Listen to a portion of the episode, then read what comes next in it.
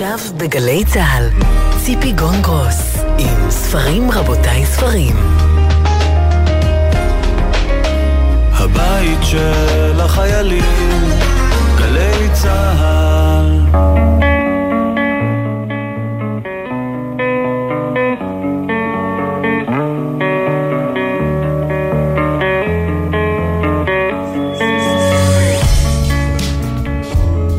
ספרים רבותי ספרים, סיכום שבועי, שלום לכם, תודה שאתם איתנו. סיכום שבועי בשבוע שבו עברה בסופו של דבר הצעת החוק ממדים ללימודים. ארנון בר דוד נבחר ברוב גדול לקדנציה נוספת כיושב ראש ההסתדרות, ובבית ספר יסודי בטקסס נרצחו 21 בני אדם, רובם תלמידים. היורה גם ירה למוות בסבתו לפני שנכנס אל בית הספר.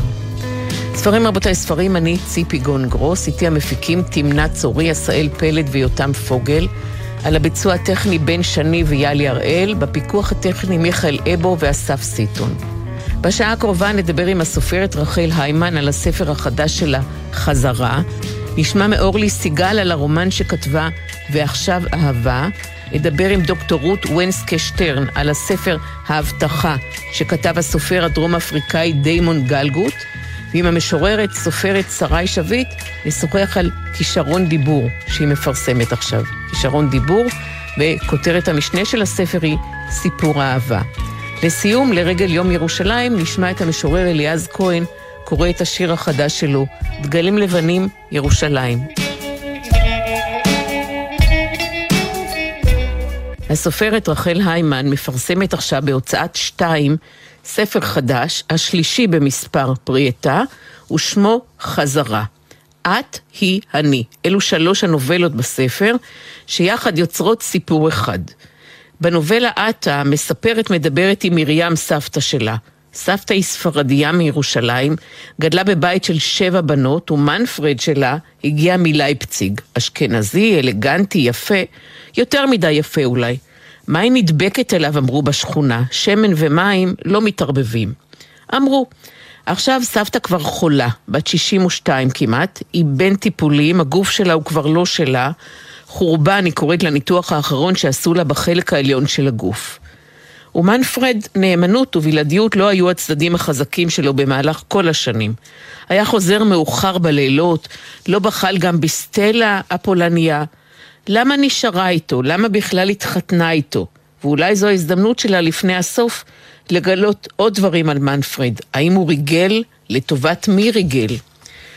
בחלק הזה הראשון של הספר נמצא גם נוח, איש פשוט שהיה שומר לילה במוסך הסמוך לבית של סבתא ומנפרד, ולאט לאט הוא עבר לגור במוסך. עשרים שנה הם נפגשו יום-יום כשמנפרד היה בעבודה, נפגשו ודיברו במרפסת האחורית. תבואי איתי, שואל אותה נוח עכשיו, בשביל מה? בשביל שאני אעשה לך טוב. בנובלה השנייה היא אישה, רונית, שרוצה לדעת אם בעלה נאמן לה. הילדים כבר בגרו, אין הסעות לחוגים, אין ערימות של כביסה, אין ימי הורים.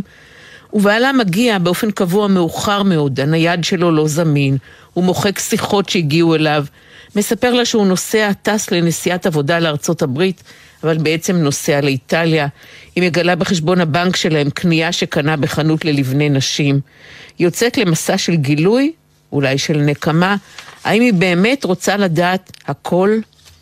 בנובלה השלישית אני כותבת הסופרת על תהליך הכתיבה וגם על הקשר בין הזיכרונות לבין הבדיה, בין הדמיון לבין המציאות, בינה לבין סבתא שלה. היא מדברת עם הדמויות שלה ועם ההשתקפויות שלהן בתוכה. למשל, איך נקרא אחד הקטעים? איך מרגישה אישה לא אהובה? איך מרגישה אישה שלאורך שנות חייה מוטל עליה צל של אישה אחרת? צללים של נשים אחרות? איך מרגישה אישה שמגלה כי בעלה בגד בה? איך אותה אישה מתרגלת לשקרים? מתי מפסיקה להילחם? מתי מפתחת מנגנונים שיעזרו לה לא להרגיש? ואם להרגיש, אז לשתוק, להצדיק, אני לא יודעת. שלום רחל היימן. שלום ציפי. הכותבת ילדה בת 15 וחצי שנשלחת בחופשת פסח לעזור לסבתא לעשות פסח. סבתא חולה, היא מקבלת הקרנות, איך יעבור פסח, היא שואלת סבתא. ובתוך הספר חוזרת התמונה שבה סבתא מבקשת מהנכדה שלה לצבוע לה את השיער. התמונה הזאת שבה סבתא מצולקת, פגומה מול המראה, והנכדה מתבוננת בה. זו תמונה שנרמזת או חוזרת כמה פעמים, והיא מאוד עוצמתית ומשמעותית בעיניי. מוכנה להתייחס אליה? כן, הספר הזה והתמונה הזאת יושבים בתוכי כבר שנים.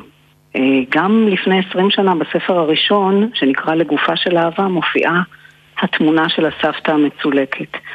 אה, והחומרים האלה לבשו כל מיני צורות, בסיפורים, אפילו במסות.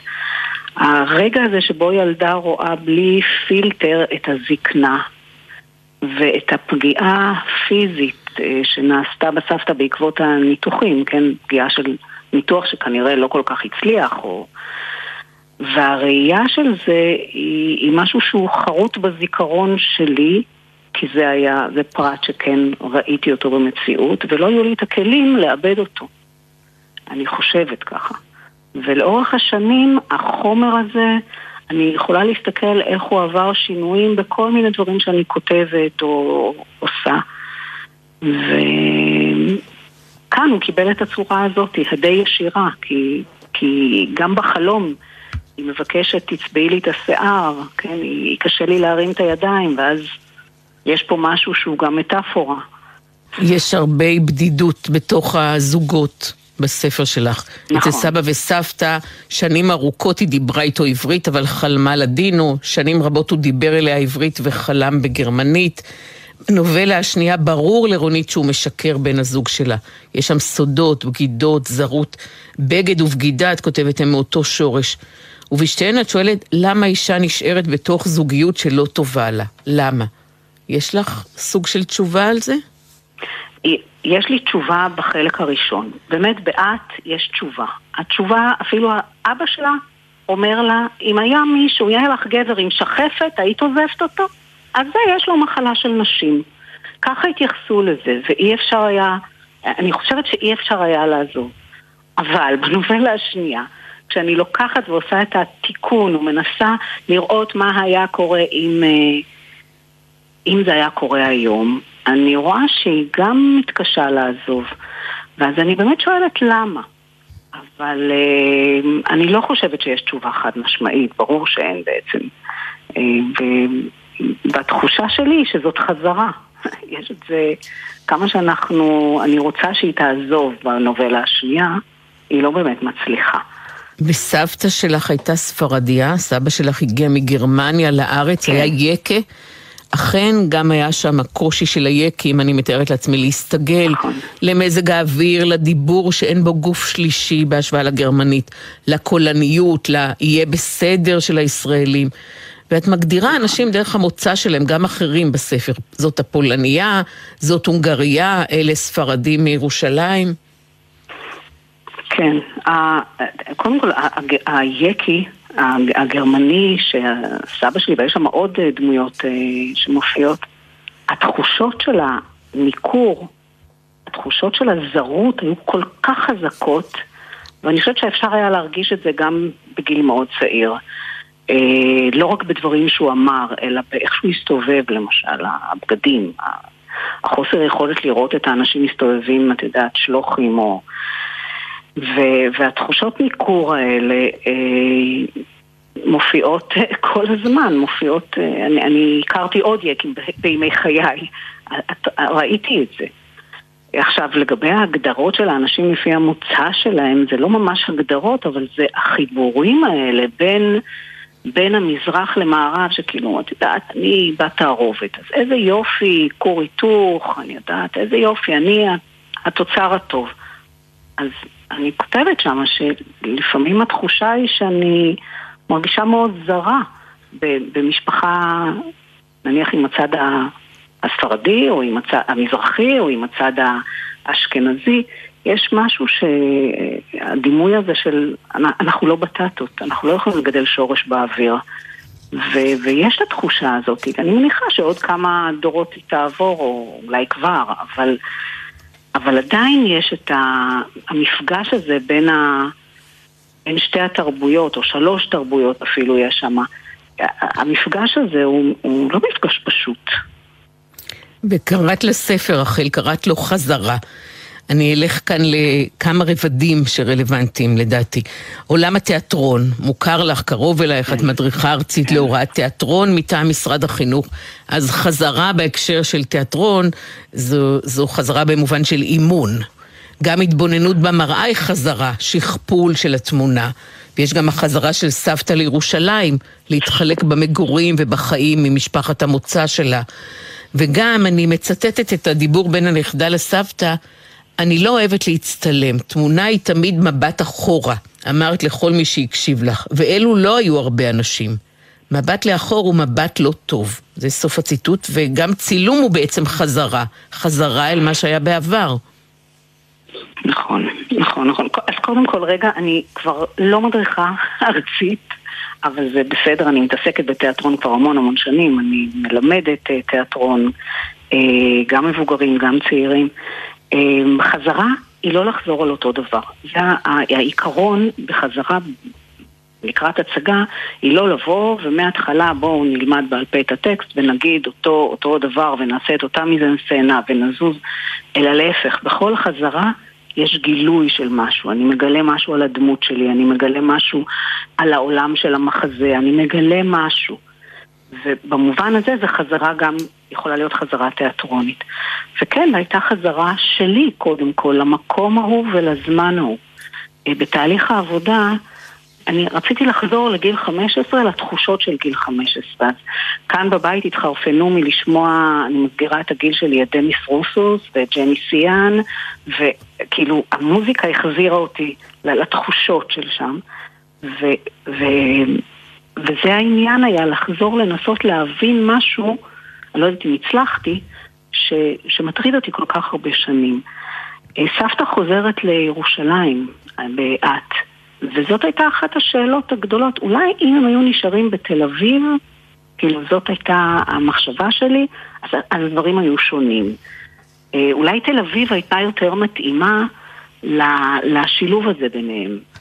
אה, תל אביב שהייתה מההתחלה יותר אה, מכילה ופלורליסטית, אם אפשר לקרוא לזה ככה. ו- והחזרה כן, החזרה היא תמה מרכזית. בין, עכשיו החזרה היא גם ב- בין הנובלות. זאת אומרת, ברור שהנובלה השנייה היא ניסיון לחזור על מה שעבר בנובלה הראשונה, אבל בתיקון, לנסות לעשות לו תיקון. אה, וגם בנובלה השלישית יש חזרות. זה כל, חלק, כל חלק חוזר על התמה, וגם יש פה איזה, איזושהי חזרה שאולי, אני באיזשהו שלב חשבתי שזה כמו פרקטל, תבנית כזאת שחוזרת בכל, בכל דבר יש את אותו דבר, כן? בכל חלק, כמו, כמו כרובית כזאת. וגם הלכתי ב, אולי ביומרה קצת לחשוב על החברה הישראלית, שגם בחברה הישראלית יש את התבניות האלה שאני זיהיתי בחיים שלי, במשפחה שלי, ב, בעבר שלי, נקרא לזה ככה. תודה רבה, רחל היימן. חזרה הוא שם הספר שהופיע בהוצאת שתיים. תודה רבה לך. תודה, ציפי.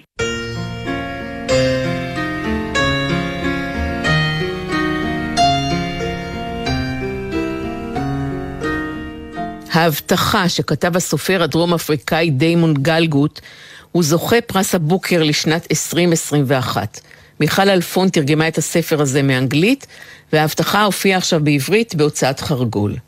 ההבטחה היה הבטחה שנתן מאני לאשתו רייצ'ל על סף מותה. אני ממש רוצה שהיא תקבל משהו אחרי כל מה שהיא עשתה. רייצ'ל נאחזת בידיים השלדיות שלה במאני, ומתחננת שיבטיח לה שסלומה, המנקה השחורה, שסעדה אותה, הלבישה והפשיטה, רחצה אותה, נגבה לה את התחת אחרי שהשתמשה בסיר, נגבה דם וחרא ומוגלה ושתן, שסלומה תקבל לבעלותה את הבית הקטן שהמשפחה נתנה לה לגור בו, יחד עם הבן שלה, לוקאס. אני מבטיח, אומר מאני לאשתו הגוססת רייצ'ל, והמור הבת שלהם עומדת ברגע הזה בפינה, רואה, שומעת ואינה נראית. הייתי בשבילם כאישה שחורה. משפחת סווארט, המשפחה של רייצ'ל מאני, שתי הבנות והבן שלהם, היא משפחה לבנה, ורייצ'ל יהודייה. הספר נפתח כשהדודה של המור, טני מרינה מגיעה לפנימייה של המור כדי להודיע לה שאימה מתה, ונמשך אל לוויות נוספות במשפחה, ולהבטחה הלא ממומשת לתת את הבית הקטן לסלומי השחורה וללוקאס בנה. דוקטור רותי ונסקה שטרן היא חוקרת ספרות אפריקאית, ואיתה נדבר עכשיו על ההבטחה. שלום רותי. שלום. כל חלק בספר נקרא על שם הדמות שמתה במהלכו, וכל דמות מתה בעשור אחר. האמא, האבא, האחות אסטריד, האח אנטון, נשארת רק האחות הצעירה אמור. ברשותך, תעזרי לנו למקם את הספר קודם כל על הרצף ההיסטורי-פוליטי שהוא מתרחש במהלכו. אז אה, למעשה העשור הראשון זה שנות ה-80, שזה כבר מרגישים את סוף האפרטהייד בדרום אפריקה, אבל עדיין גם יש על זה שיחה, חוקי האפרטהייד עדיין נמצאים, אבל מרגישים שזה כבר מתפרק. והפרק השני בעצם מתרחש ב-1995, שנה אחרי שהאפרטהייד נפל רשמית סופית, מנדלה יצא מהכלא, וממשיך אל תוך שנות האלפיים, כשאנחנו כבר בעצם בשנות הפוסט-אפרטהייד וההתפכחות. אה, מה שנקרא דרום אפריקה החדשה, עם ההבטחות שלה וגם המשברים והשברון של ההבטחה הזאת. אפשר להסתכל על ההבטחה גם בהקשר רחב יותר, לא רק של המשפחה הזאת, גם כאיזה משל על היחסים בין שחורים ולבנים אחרי האפרטהייד? אני חושבת שזאת אחת הקריאות הראשונות והראשוניות ושעושים עכשיו כל הזמן כשמבקרים אותו זה באמת אה, לקרוא אותו בתור אלגוריה שההבטחה של המשפחה זה איזשהו אה, באמת נמשל להבטחות של, אה, של דרום אפריקה החדשה, של הלבנים לשחורים, שהכל יהיה יותר טוב ויש שוויון ו, וזה לא בדיוק קורה כך. מצד שני, אני חושבת שהדרך אה, לקרוא את זה, זאת אומרת, זה מאוד מאוד ברור שכמובן שזה מה שקורה בספר, אבל במקום אולי לקרוא את הספר בתור משל של דרום אפריקה, מה שיותר מעניין זה לראות את המורכבות של המשפחה דרך הסיפור של דרום אפריקה. זאת אומרת, לא, לא רק בתור משל, אלא בתור איך אנחנו, איך ההיסטוריה מעצבת אותנו בתור ההיסטוריות המשפחתיות והאישיות שלנו. כלומר, למשל להסתכל על העובדה שהאימא בסיפור הזה היא יהודייה, הדודה, דודה טני מרינה, שהיא מאוד מאוד אה, דומיננטית שם במשפחה, אומרת, אמרתי ליהודים עוד לא לקחת אותה. לא לקחת אותה כדי שאמור תוכל להיפרד מאימא שלה. ויש כאן משפחה שהיא נכון. חצי אפריקאית וחצי יהודית. איזה משמעות יש לעובדה הזאת? נכון, וזה מעניין, כי הסופר עצמו גם מגיע בדיוק מאותו רקע. אימא שלו הייתה יהודייה, שהמירה את דתה כדי להתחתן עם אבא שלו שהיה אפריקנר. בדרום אפריקה באמת אה, יש כמובן, אה, כבר אין את ההיררכיות, אבל הלבנים שגרים בדרום אפריקה, האפריקנים הלבנים מחולקים לאפריקנרים שדוברים אפריקאנס. אה, ולאחרים שדוברים אנגלית, והיהודים הם באמת האפריקאים הלבנים דוברי אנגלית. במהלך הלוויה של אימא שלה, אמור מקבלת את המחזור בפעם הראשונה. כלומר, היום הראשון שבו היא דיממה היה היום שבו קברו את אימא שלה. בסוף הספר אמור כבר בגיל העמידה, היא בחזייה על הגג, הווסת האחרונה שלה הייתה לפני שלושה חודשים. יש כאן, אני חושבת, התייחסות לזמן שהוא מרכיב מאוד משמעותי ברומן, דרך המחזור, דרך המעבר של המור אל הנשיות, אולי אל הבגרות, והפסקת המחזור כנקודה משמעותית בזמן. נכון, ואני חושבת שאחד הדברים המרתקים בספר זה באמת השילוב הזה בין הזמן שהוא נושא מרכזי, וגם הסופר אומר זה הנושא המרכזי, לבין כל אירועי הטבע, נקרא לזה הטבע, הגוף, שהם הרבה פעמים מחזוריים. אמ, ושמעצבים את העלילה.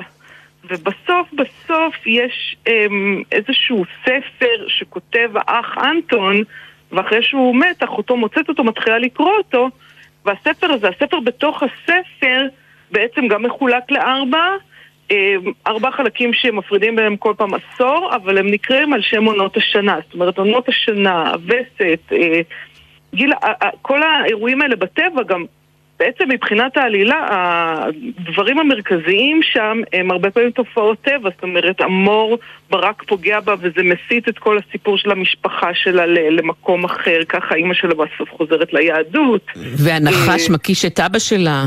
בדיוק, והנחש מקיש את אבא שלה, יש גם בבונים שמגיעים להלוויה ואוכלים את האוכל, יש ציפור שנכנסת בחלון וכולם בטוחים שזה הרוח של האימא שאומרת להם שהם חייבים לקיים את ההבטחה, כי היא נכנסת בדיוק כשהמור מעלה את זה, זאת אומרת, הטבע פה משחק תפקיד מאוד מאוד חשוב. ומי המספר ברומן הזה? אני צריכה להזכיר או לומר שהמספר גם מנהל דיאלוג עם הקורא. למשל, ואם עד כה לא דובר על כפר הולדתה של סלומה, זה מפני שלא שאלתם, לא רציתם לדעת. נכון, וזה באמת, אמ, זה עובר בין איזשהו מספר, קול יודע שמספר בגוף שלישי, וכל פעם נכנס ומספר מנקודת המבט של דמות אחרת, לבין פתאום המספר הזה פונה לקורא. ומזכיר לו שהוא בתוך ספר ושיש פה בחירות ובעצם מצד אחד מוציא אותך מתוך העלילה, מצד שני אה, גם גורם לזה לאיזשהו אה, רצף מאוד מיוחד ש, אה, שמתכתב גם עם, ה, עם ה, באמת, זה שהוא יודע הכל וגם רואה את הכל מנקודת המבט של הכלבים ושל התנים ושל רוח הרפאים של האימא זאת אומרת, זה מאוד עשיר. ומי הוא הסופר? מה את יכולה לספר על הסופר, על דיימון גלגוט? דיימון גלגוט הוא סופר אה, דרום אפריקאי שבתוך דרום אפריקה, ואני חושבת שכבר בעולם, בעולם הוא כבר התפרסם ב-2003, אה, כשהספר, כשאחד הספרים שלו אה, היה מועמד לבוקר, בינתיים הוא, זאת השנה ב-21, זו פעם ראשונה שהוא זכה, הוא היה מועמד פעמיים לפני זה, אבל בדרום אפריקה הוא פעיל ופועל כבר שלושה עשורים, הוא הוציא את הרומן הראשון שלו בגיל 17. בהתחלה הוא אה, התקבל בהיסוס, ולאט לאט הוא באמת נהיה שם דמות מאוד מאוד דומיננטית. אה, כאמור, מבחינה אוטוביוגרפית, הספר הזה באמת יושב על, ה, על הרקע שלו, של החצי אפריקנרי, חצי אה, יהודי, יהודייה שעזבה את הדת. והוא כמובן לבן. ועד כמה כן. הספר הזה הוא טיפוסי, אם בכלל יכול להיות ספר אה, טיפוסי, או עד כמה הוא מאפיין את הכתיבה של הסופרים בדרום אפריקה פוסט-אפרטהייד? הוא גם, אני חושבת שקודם כל הוא מאפיין את הסופרים פוסט-אפרטהייד אה, בעצם בהתעסקות הזאת בפוליטי, אבל לא ברובד מאוד מאוד גלוי. זאת אומרת, אף אין שם הפגנות, אין שם דברים שהם... אה, באמת גם הסופר עצמו אומר, אני לא באמת סופר פוליטי. מצד שני, הכל שזור ביחד, האישי וה, והפוליטי הם כל הזמן, אי אפשר להפריד אותם בעצם. אה, יש לו גם, הספר עצמו באמת מתכתב גם עם ספרים אחרים, ולא רק דרום אפריקאים, גם עם ספרים... אה, ממערב אפריקה, אם זה צ'ינו אצ'בה או הספרים אה, שיצאו בן אוקרי, שגם מדבר באותו אמ, אופן דיבור של מספר למשל מנקודת המבט של רוחות רפאים, אבל גם פוקנר, אה, הספר בבואי למות. אמ, אז ההבטחה בעצם מתכתב מאוד עם הספר של פוקנר בבואי למות, אבל גם עם הספר אה, אליזבת קוסטלו של הסופר הדרום אפריקאי קוצי, ו... וספר מהמאה ה-19 בעצם, שהיה מאוד מאוד, uh, שהשפיע מאוד על הספרות הדרום אפריקאית, שנקרא The Story of an African Farm. Um, והוא גם בעצם באיזשהו שלב בסוף מעלה את השאלה האם זה רומן של חווה, רומן חקלאי, או שזה רומן של משפחה. זאת אומרת, יש פה המון המון אינטרטקסטואליות והתייחסות ל... ל לספרות דרום אפריקאית, אבל באמת איך שהיא מתכתבת עם ספרות בכל חלקי העולם, עם הקאנון המערבי, עם הקאנון האפריקאי. תודה רבה, דוקטור רות וונסקה שטרן. הספר הוא כאמור ההבטחה של דיימון גלגוט. תרגמה אותו לעברית מיכל אלפון והופיע בהוצאת חרגול ומודן. תודה רבה, רות. בשמחה רבה.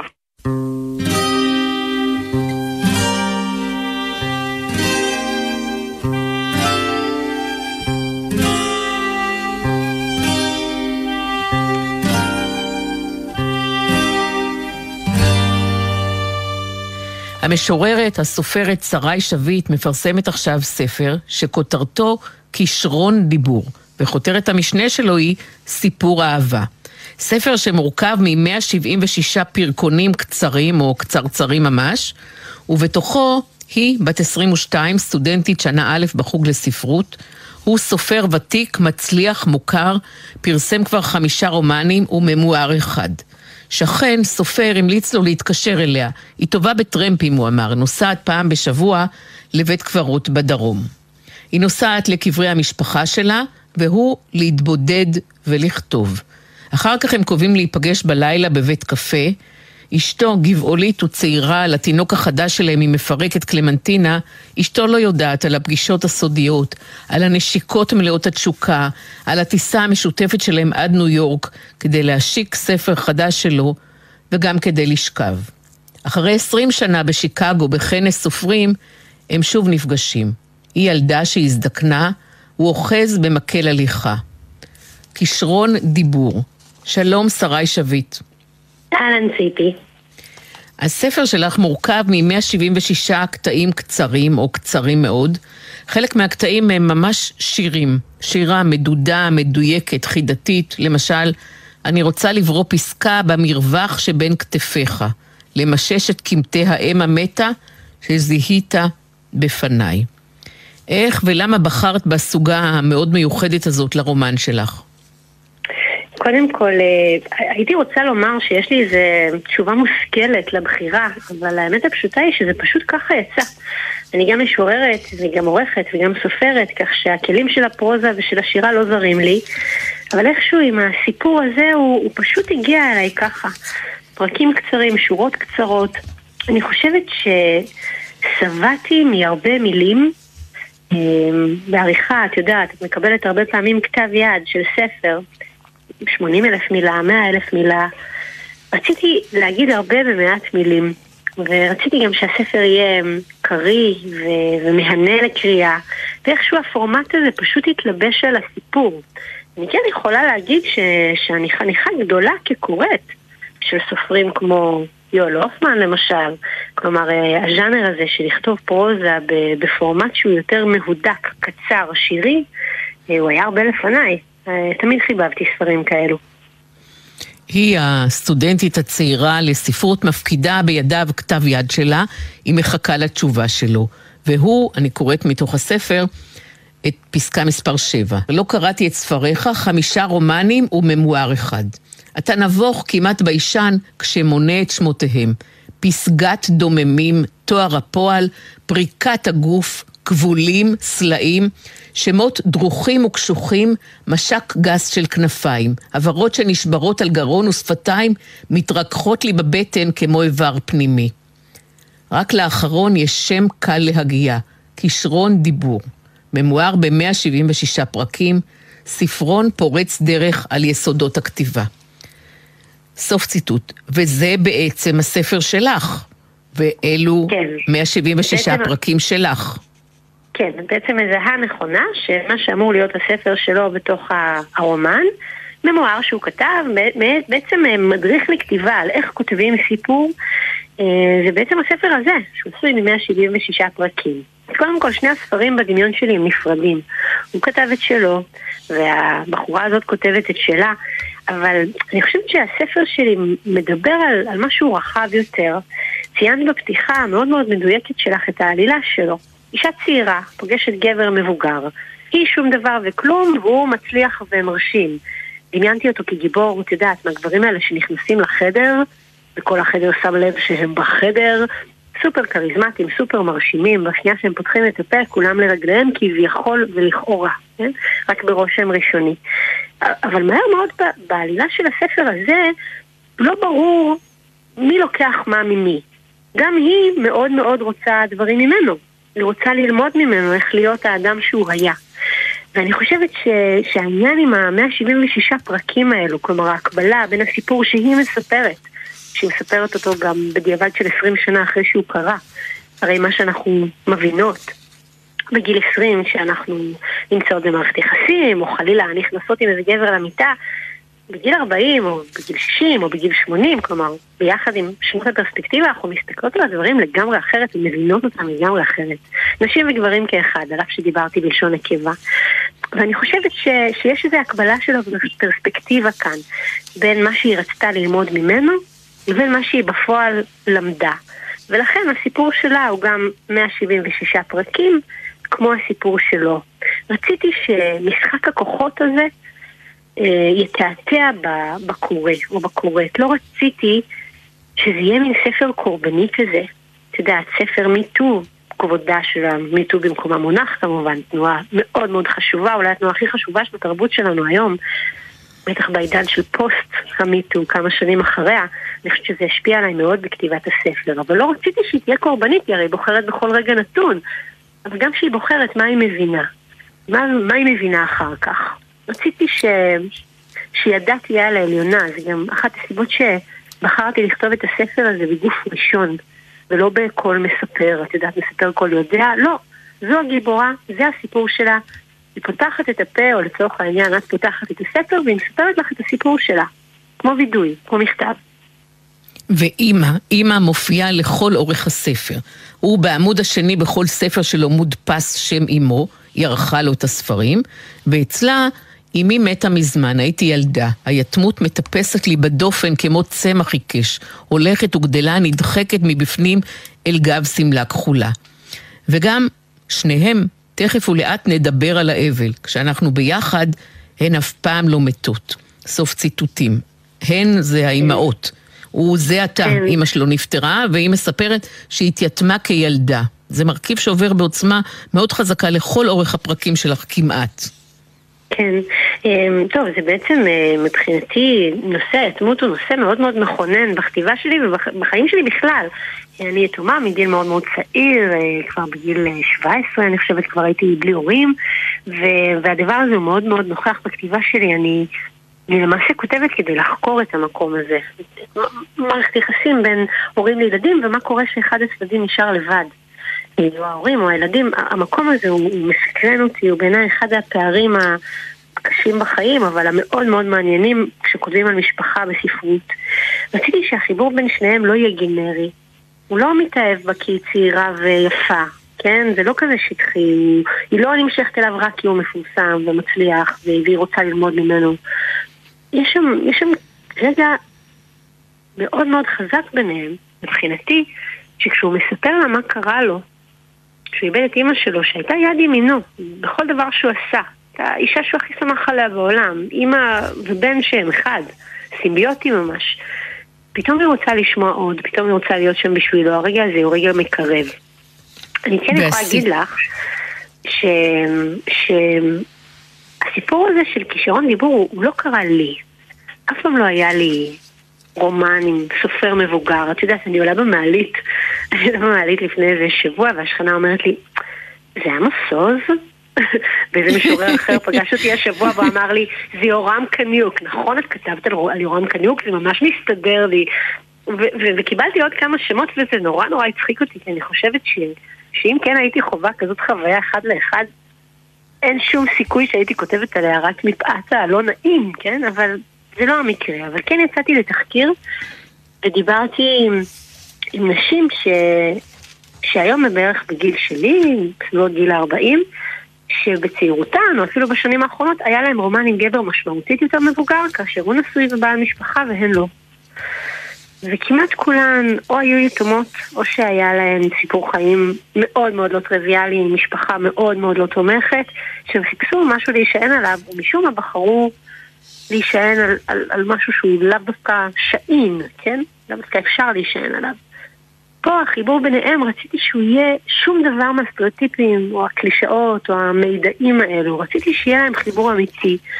ואני חושבת שמה שמחבר בין אנשים, מה שבאמת מייצר סיפורי אהבה גדולים מהחיים, זה איזושהי תמה, או אולי אפילו אשליה שהאנשים האלו משני הצדדים של מתרס האהבה נושאים את אותו כאב. כואב להם בדיוק בדיוק באותו מקום, ולכן רק הבן אדם הזה ספציפית ספציפית יכול להבין בדיוק בדיוק מה עבר עליהם, ואת המקום הזה ניסיתי לתפוס בכתיבה. ודיברנו בתחילת השיחה שלנו על המבנה המיוחד, הפרגמנטרי, חצי שירי של הספר.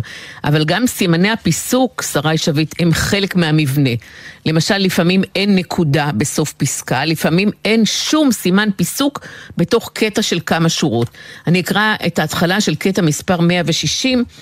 כל הנשים שנשקו לך את קצות השפתיים והעירום שעבר לך בין שתי הידיים, המשקאות שמילאו אצלך לשון ולחיים, התחלות של סיפורים שלא גמרת, הפכו אותך לעבש, למיומן, לכהה חושים.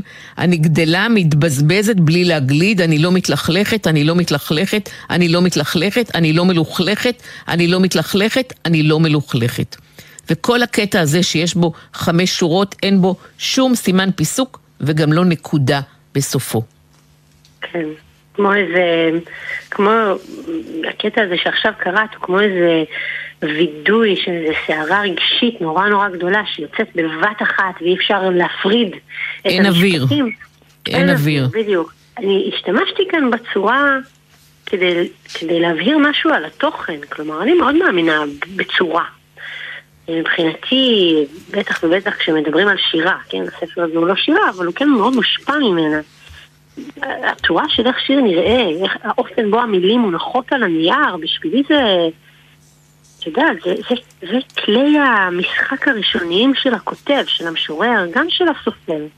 וכאן, בגלל שכתבתי ספר היברידי, שהוא לא רומן 80 אלף מילה, עם התחלה, אמצע וסוף, לקחתי, לקחתי את החירות לשחק. כן, השארתי עלילה מאוד מאוד חזקה ונרטיבית. דרור משני, שהוא סופר וגם תסריטאי, קרא את הספר והוא אמר לי, את יודעת, זה כמו בינג', קראתי את זה בנשימה אחת. עכשיו, את יודעת, בין הספר הזה לבין פרקי סדרת טלוויזיה יש מרחק רב, אבל התחושה הבינג'ית נורא נורא רציתי ש... שיקראו את פרק 13 ומיד ירצו לקרוא את פרק 14, כי, כי לשם מה נתכנסנו אם לא בשביל לספר סיפור טוב ש, שאנשים ייהנו ממנו. אבל בהחלט לקחתי לי את החופש אה, לכתוב אותו, לכתוב אותו אחרת, לנענע קצת, לזעזע קצת את הפרוזה בצורתה הרגילה שאנחנו כל כך כל כך רגילים לה, בטח ובטח כשמדובר על ספרות עברית. אנחנו, יש לנו תבניות מאוד ברורות. תודה רבה, שרי שביט. כישרון דיבור הוא הספר סיפור אהבה שהופיע בהוצאת אחוזת בית. תודה, שרי. תודה, ציפי.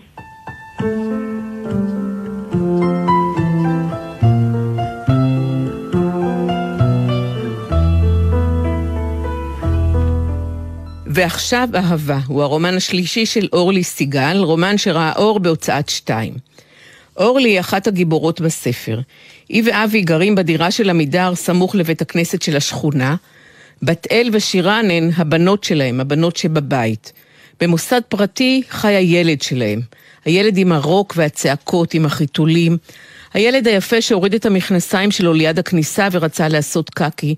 הילד הפגום. 280 אלף שקלים היו צריכים לשים מקדמה על הילד, ועוד 4,000 שקלים תשלום חודשי. בשביל הכסף הזה, בשביל כל יום שהילד שם ולא בבית, אבי מתקן צילינדרים, מחלץ מנעולים תקועים גם באמצע הלילה, ואורלי מקרצפת בתים של אחרים, משפשפת צואה יבשה במברשת, שולפת שערות מהביוב, מנקה ומבשלת, בין השאר לפרופסור הגרוש. גם בחיים של הפרופסור יש פגימות. נעמי, הסטודנטית שלו, שהוא שוכב איתה, היא כבדת שמיעה. העברות שלה מסתבכות זו בזו, גם עליה ויתרו. נורית וניסו אימצו אותה, והאימא הביולוגית שלה פתאום משמיעה עכשיו קולות של חיפוש. ועכשיו אהבה. שלום אורלי סיגל. שלום ציפי. תיארתי את נקודת המוצא שבה מתחיל הספר, והרגשתי כשקראתי את הספר שיש בו המון המון בדידות, חיפוש אחרי שייכות, אחרי בית, אחרי קבלה בלי תנאים. בדידות אצל מי שחי עם המשפחה שלו, ושיא הבדידות אצל מי שהוצא מהמשפחה שלו. כן, אה, הבדידות ולמעשה הציר של התלישות אל מול השייכות מלווה את שני הסיפורים ועומד אה, בבסיסם כמובן לאורך כל העלילה. אה, נעמי שמתחילה את דרכה בסוגיית הזהות הביולוגית שלה, אפילו במראה הפיזי, היא שונה עד מאוד מהורי המאמצים. אה, שהיא כעת אור והם אה, בהירים, אה, שהיא גדולה וגבוהה והם אנשים קטנים יותר.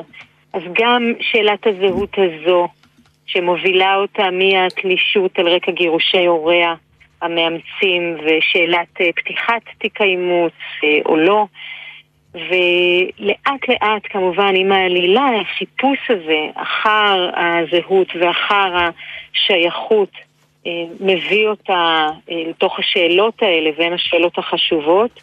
ומנגד אורלי ואבי, ההורים, אה, כפי שהזכרת, של הילד בתפקוד נמוך, גם הם בשאלת הזהות, גם הזהות המשפחתית, ומכאן גם אנחנו מגיעים לעוד נדבך משמעותי בסוגיה הזו של הבדידות והזהות והתלישות, שהיא כמובן האשמה ההורית. שגם באשמה ההורית, כמו שכבר עלה מהתיאור של העלילה, כמו שתיארת, יש כאן אשמה הורית שמתמודדים איתה משני צדדיה. אשמה הורית של אורלי, שבעצם ההחלטה שלה ושל האיש שלה, אבי, לשים את הילד בתפקוד נמוך במוסד בגיל צעיר, נמצאת איתם יום-יום, נמצאת איתה, כמו שציינת, כשהיא אה, מנקה את אה, שירותי הקונס, הקונסול הספרדי, אה, כשהיא מנקה את ביתו של הפרופסור. האשמה הזו הולכת איתה כשהיא חושבת על המרחק בין הילד, על הסוד שהיא אוגדת שם, ומן הצד השני, כמובן, האשמה שנעמי חווה אותה מהצד השני של הילדה הננטשת, אה, שזו האשמה ההורית שמביאה מן הסתם את האם הביולוגית שוב לחפש את בתה. אז האשמה ההורית מאוד מאוד מאוד מובילה את הסיפור, ומתוכה עולה הבדידות, הרצון לשייכות, הרצון להיות חלק מדבר כלשהו, משפחתי וחברתי, וכמובן, כשאנחנו מדברים על הבדידות, צריך להבין גם את ההתגלמות הפיזית שלה. כשנעמי כבדת השמיעה בעצם מתקשה בתקשורת עם העולם ומפתחת עולם משלה, אותו היא חיה. ובקושי התקשורת אנחנו גם חווים את הניכור הזה שהיא חווה מן העולם ואת האופנים שבהם היא מייצרת משמעות. את כותבת, אורלי, שיש לה אוזן גזורה זה קשור לאוזן דפוקה וחירשת. אגב, אני אזכיר שיש מעט מאוד גיבורים כבדי שמיעה בספרות. עיוורון מופיע הרבה יותר. כן, אה, כך היא נולדה. היא נולדה עם אוזן אה, כתומה, ועם כמובן אה, כבדות השמיעה. הסוגיה הזו מאוד משמעותית, כי עד גיל ארבע שלה כמעט, בטוחים שהיא אה, סובלת מאיזה שהן הפרעות כאלה ואחרות שבגללן היא לא מגיבה לסביבה. לוקח זמן לאתר את כבדות השמיעה שלה. רק כשהיא מוצאת מבית היתומות בו גדלה ומואמצת על ידי אה, ההורים שלה, נורית וניסו, אה, רק אז ניסו ונורית בעצם עושים את המאמץ לגלות מה המקור של הניתוק שלה מהעולם. והניתוק הזה בכבדות השמיעה מאוד מבנה את האישיות, את הזהות, את התודעה, את הבחירות שהיא עושה בחיים. אני חייבת לומר שהתיאור של הילד של אורלי ואבי שיושב בכיסא הגלגלים, הילד שעבר כבר למגורי המתבגרים אבל האח עדיין מחליף לו חיתול, הנער בן ה-14 שמשאיר שאריות של זרע על המזרון שלו פעמיים ביום. אני חייבת לומר שזה אחד הפרקים הכי מטלטלים בתוך הספר. מתוך מה בנית, אורלי, את התיאורים הכל כך משכנעים ואמיתיים האלה? עשית תחקיר בנושא הזה? ביקרת במוסדות של ילדים עם צרכים מיוחדים? כן, כמובן. קודם כל יש לנו מקרה במשפחה המורחבת, אה, שאני עדה לו בשנים האחרונות, שעורר בי סקרנות מאוד גדולה לגבי uh, שאלת האחריות ביום-יום, וגם כמובן ביקרתי במוסד uh, בדרום הארץ, uh, הייתי עדה uh, למציאות היומיומית uh, גם מהזווית של uh, כמובן המוסד עצמו והמטפלים, ובטח ובטח המטופלים, בטח ובטח הילדים ומשפחותיהם. ומעבר לזה, יש כאן כמובן את ה... העניין הביוגרפי, אה, דיברנו על האשמה ההורית. אה, באמת לפני שבע שנים אה, איבדנו את, את העוברה שלנו בשלב מאוד מתקדם של ההיריון, שהייתה חולה בתסמונת נדירה וידענו שתיוולד בתפקוד מאוד נמוך. ובדלתות המסתובבות האלה של, של החיים נשארתי עם שאלת מה היה קורה אילו. ותהיתי איך אה, מתקיימת שם אורלי אחרת, ולכן גם הבחירה בשם הגיבורה כשמי, אה, מתקיימת שם אורלי אחרת בעולם מקביל, שקמה בבוקר ומטפלת בילד עם צרכים מיוחדים, בתפקוד נמוך, ואכן עושה גם בתוך מטלות היומיום שלה את כל הפעולות שביקשתי לפרוט לפרטי פרטים בספר, כמו שציינת, להחליף טיטול לילד בן 14. זאת אומרת, מידת האחריות והמשמעות שלה בכל פעולה שעושה אותה אורלי חלופית לחיי שלי, אה, מעסיקה אותי כמעט ברמה יומיומית, והרגשתי את הצורך באמת לכתוב על זה, גם מתוך אה, האחריות והרצון לתת קול למקומות בשולי החברה שאנחנו מבקשים פחות להתבונן בהם ויש להם פחות קול מי שצריך שיהיה. ואני חושבת שמאוד נוח לנו לפעמים להתייחס למוגבלות כזאת או אחרת כתופעה ולא לבקש לפרוט אותה לפרטים הקטנים אה, של המציאות בתוכה. והיכולת לעשות את זה ולהבין איך נראה יום בחייו של הורה שמטפל בילד עם צרכים מיוחדים בתפקוד נמוך.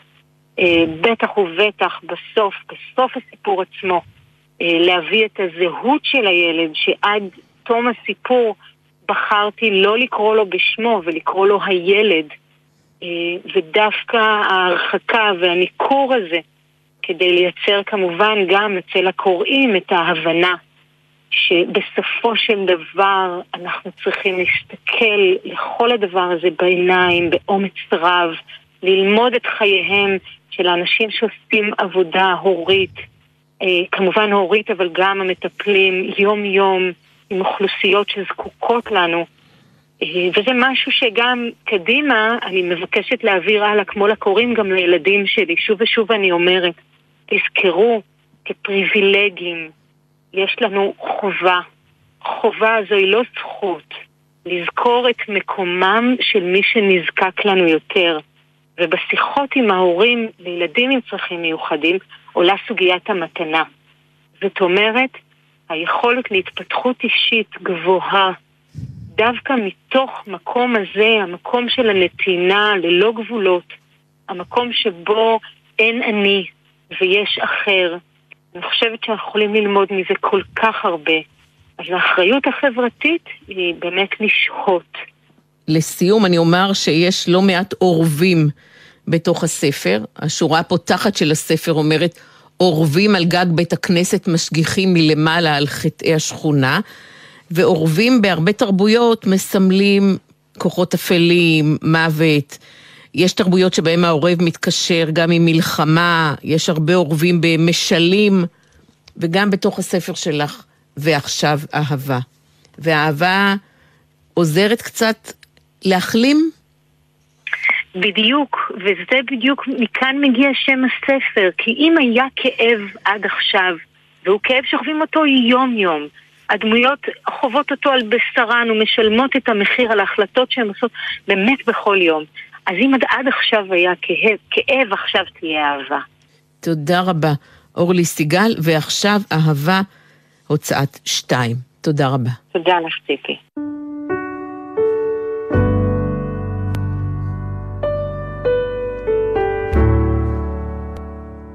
ספרים רבותיי ספרים לקראת יום ירושלים, הנה שיר חדש שכתב ויקרא עכשיו המשורר אליעז כהן.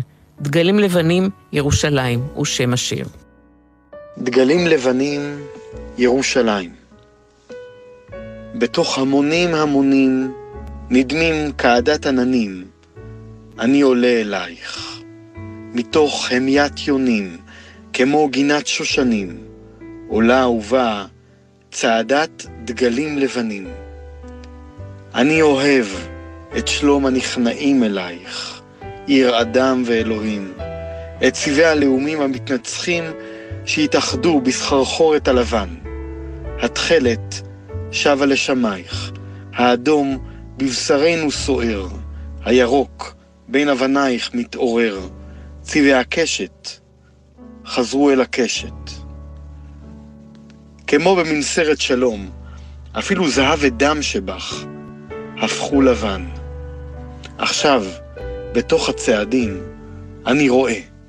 כל כרזות ההפגנות, הפרסומות, שלטי חוצות, ההצהרות בשמך, גם הם כתובים, לבן על לבן.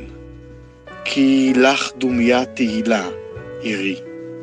עכשיו, בתוך מצעד הענווה, ההכנעה, האהבה הזה, גם ליבי לבן.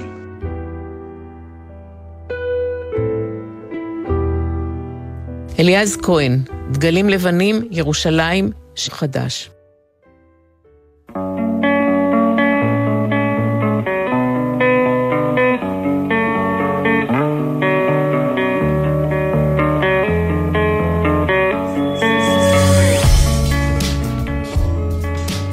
ספרים רבותיי, ספרים, עד כאן התוכנית להיום. תודה לדוקטור רות ונסקה שטרן, לרחל היימן, לאורלי סיגל ולשרי שביט. תודה לאליעז כהן שקרא את השיר שלו, דגלים לבנים, ירושלים. ספרים גון גרוס, כרוכית ג'ימל נקודה קום, מכתובת המייל לתגובות שלכם. באתר גלי צה"ל וגם ביישומון תוכלו להזין שוב לתוכנית. דף הפייסבוק שלנו, ספרים רבותיי ספרים בגלי צה"ל, מחכה ללייק שלכם. הפיקו את התוכנית יותם פוגל, תמנת צורי ועשאל פלד. בהצלחה יותם ותודה על התקופה שהיית איתנו. הטכנאים היו בן שני ויאלי הראל, בפיקוח הטכני אסף סיטון ומיכאל אפו. המלצה קצרה לסיום, במהלך חודש יוני תקיים הספרייה הלאומית בירושלים מיזם מקוון, שיכלול אירועים ספרותיים בשידור חי, הסכתים, חידוני ידע, הרצאות ותצוגה של פריטים מאוספי הספרייה. כבר ביום רביעי הקרוב, ה-1 ביוני, תתחיל הפעילות המיוחדת הזאת ותימשך עד השבעה ביולי. השתתפו בה בין השאר טל ניצן, רוני סומק, חיים באר, דרור משעני, ירמי פינקוס, מירב רוט לפיד, מאיה טבת דיין.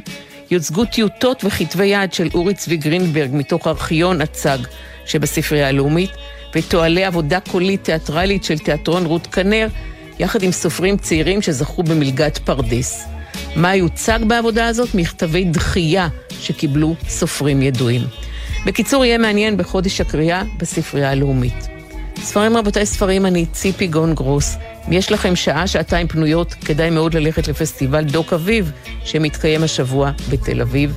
ועד אז שתהיה שבת שלום, ואחרי השבוע מצוין.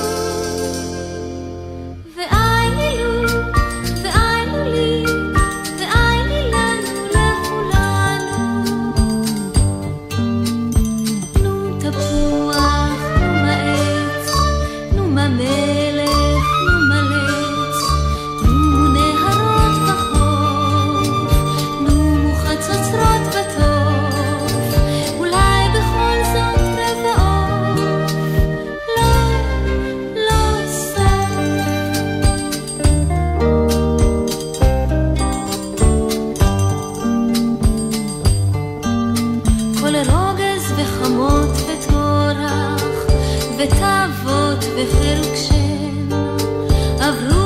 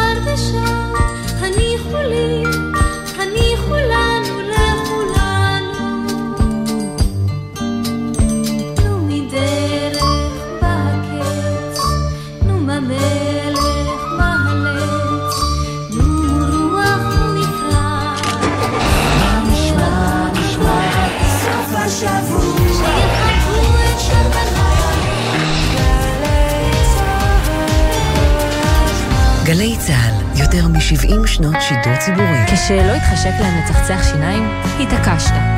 כשלא בא להם לעשות שיעורים, התעקשת. כשהם לא רצו לאכול ירקות, התעקשת. אז עכשיו, כשמדובר בחיים שלהם, אתם מוותרים? הורים, קסדה מקטינה ב-50% את הסיכון לפגיעת ראש. על אופניים חשמליים וגלגינוע, קורקינט חשמלי, חובה לחבוש קסדה תקנית עם מחזירור. עם הראש לא משחקים, על קסדה לא מוותרים. עוד מידע על רכיבה בטוחה על כלים חשמליים באסקרלבד. שלום, אני אנה בורט. כשאתם צופים בראיונות עם אנשים שכולנו מכירים, גם אתם שואלים את עצמכם איך הם נשמעים דווקא בשיחות סלון?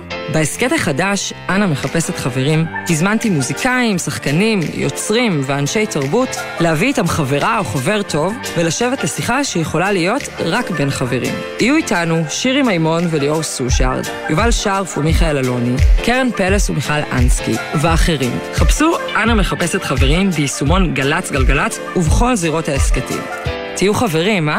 כל שבת ב-10 בבוקר, יורם סוויסה לוקח אתכם למסע מוסיקלי, והשבוע, מסע עם דיוויד ברוזה. יש סיכוי שנראה אותך חוזר בתשובה, מתחיל ללמוד תורה? אני נמצא שם כל הזמן. אני ישראלי, אני יהודי. כבר מבית המקדש. הלוויים, מה הם היו עושים? מנגנים. שמע ישראל, אדוני. מסע עם יורם סוויסה, מחר ב-10 בבוקר, ובכל זמן שתרצו, באתר וביישומון גלי צה"ל. מסיימי קורס צוללן עברו להקשב. שתיים, שלוש... הקשב, מגזין החיילים של גלי צה"ל יורד לשטח בבסיס ההדרכה של חיל הים בחיפה עם בוגרי קורס צוללן הטריים. שני, תשע בערב, גלי צה"ל. גלי צה"ל ואוניברסיטת בר אילן מציגות מי אני שיר ישראלי. הרצאות ודיונים על המוזיקה בארץ במשך הדורות, וגם אירוע הוקרה לזמר והיוצר חנן יובל. אבל השיר הזה נשאר. מי אני שיר ישראלי. שני, במהלך כל היום באוניברסיטת בר אילן, ובקרוב בגלי צה"ל. אתם מאזינים לגלי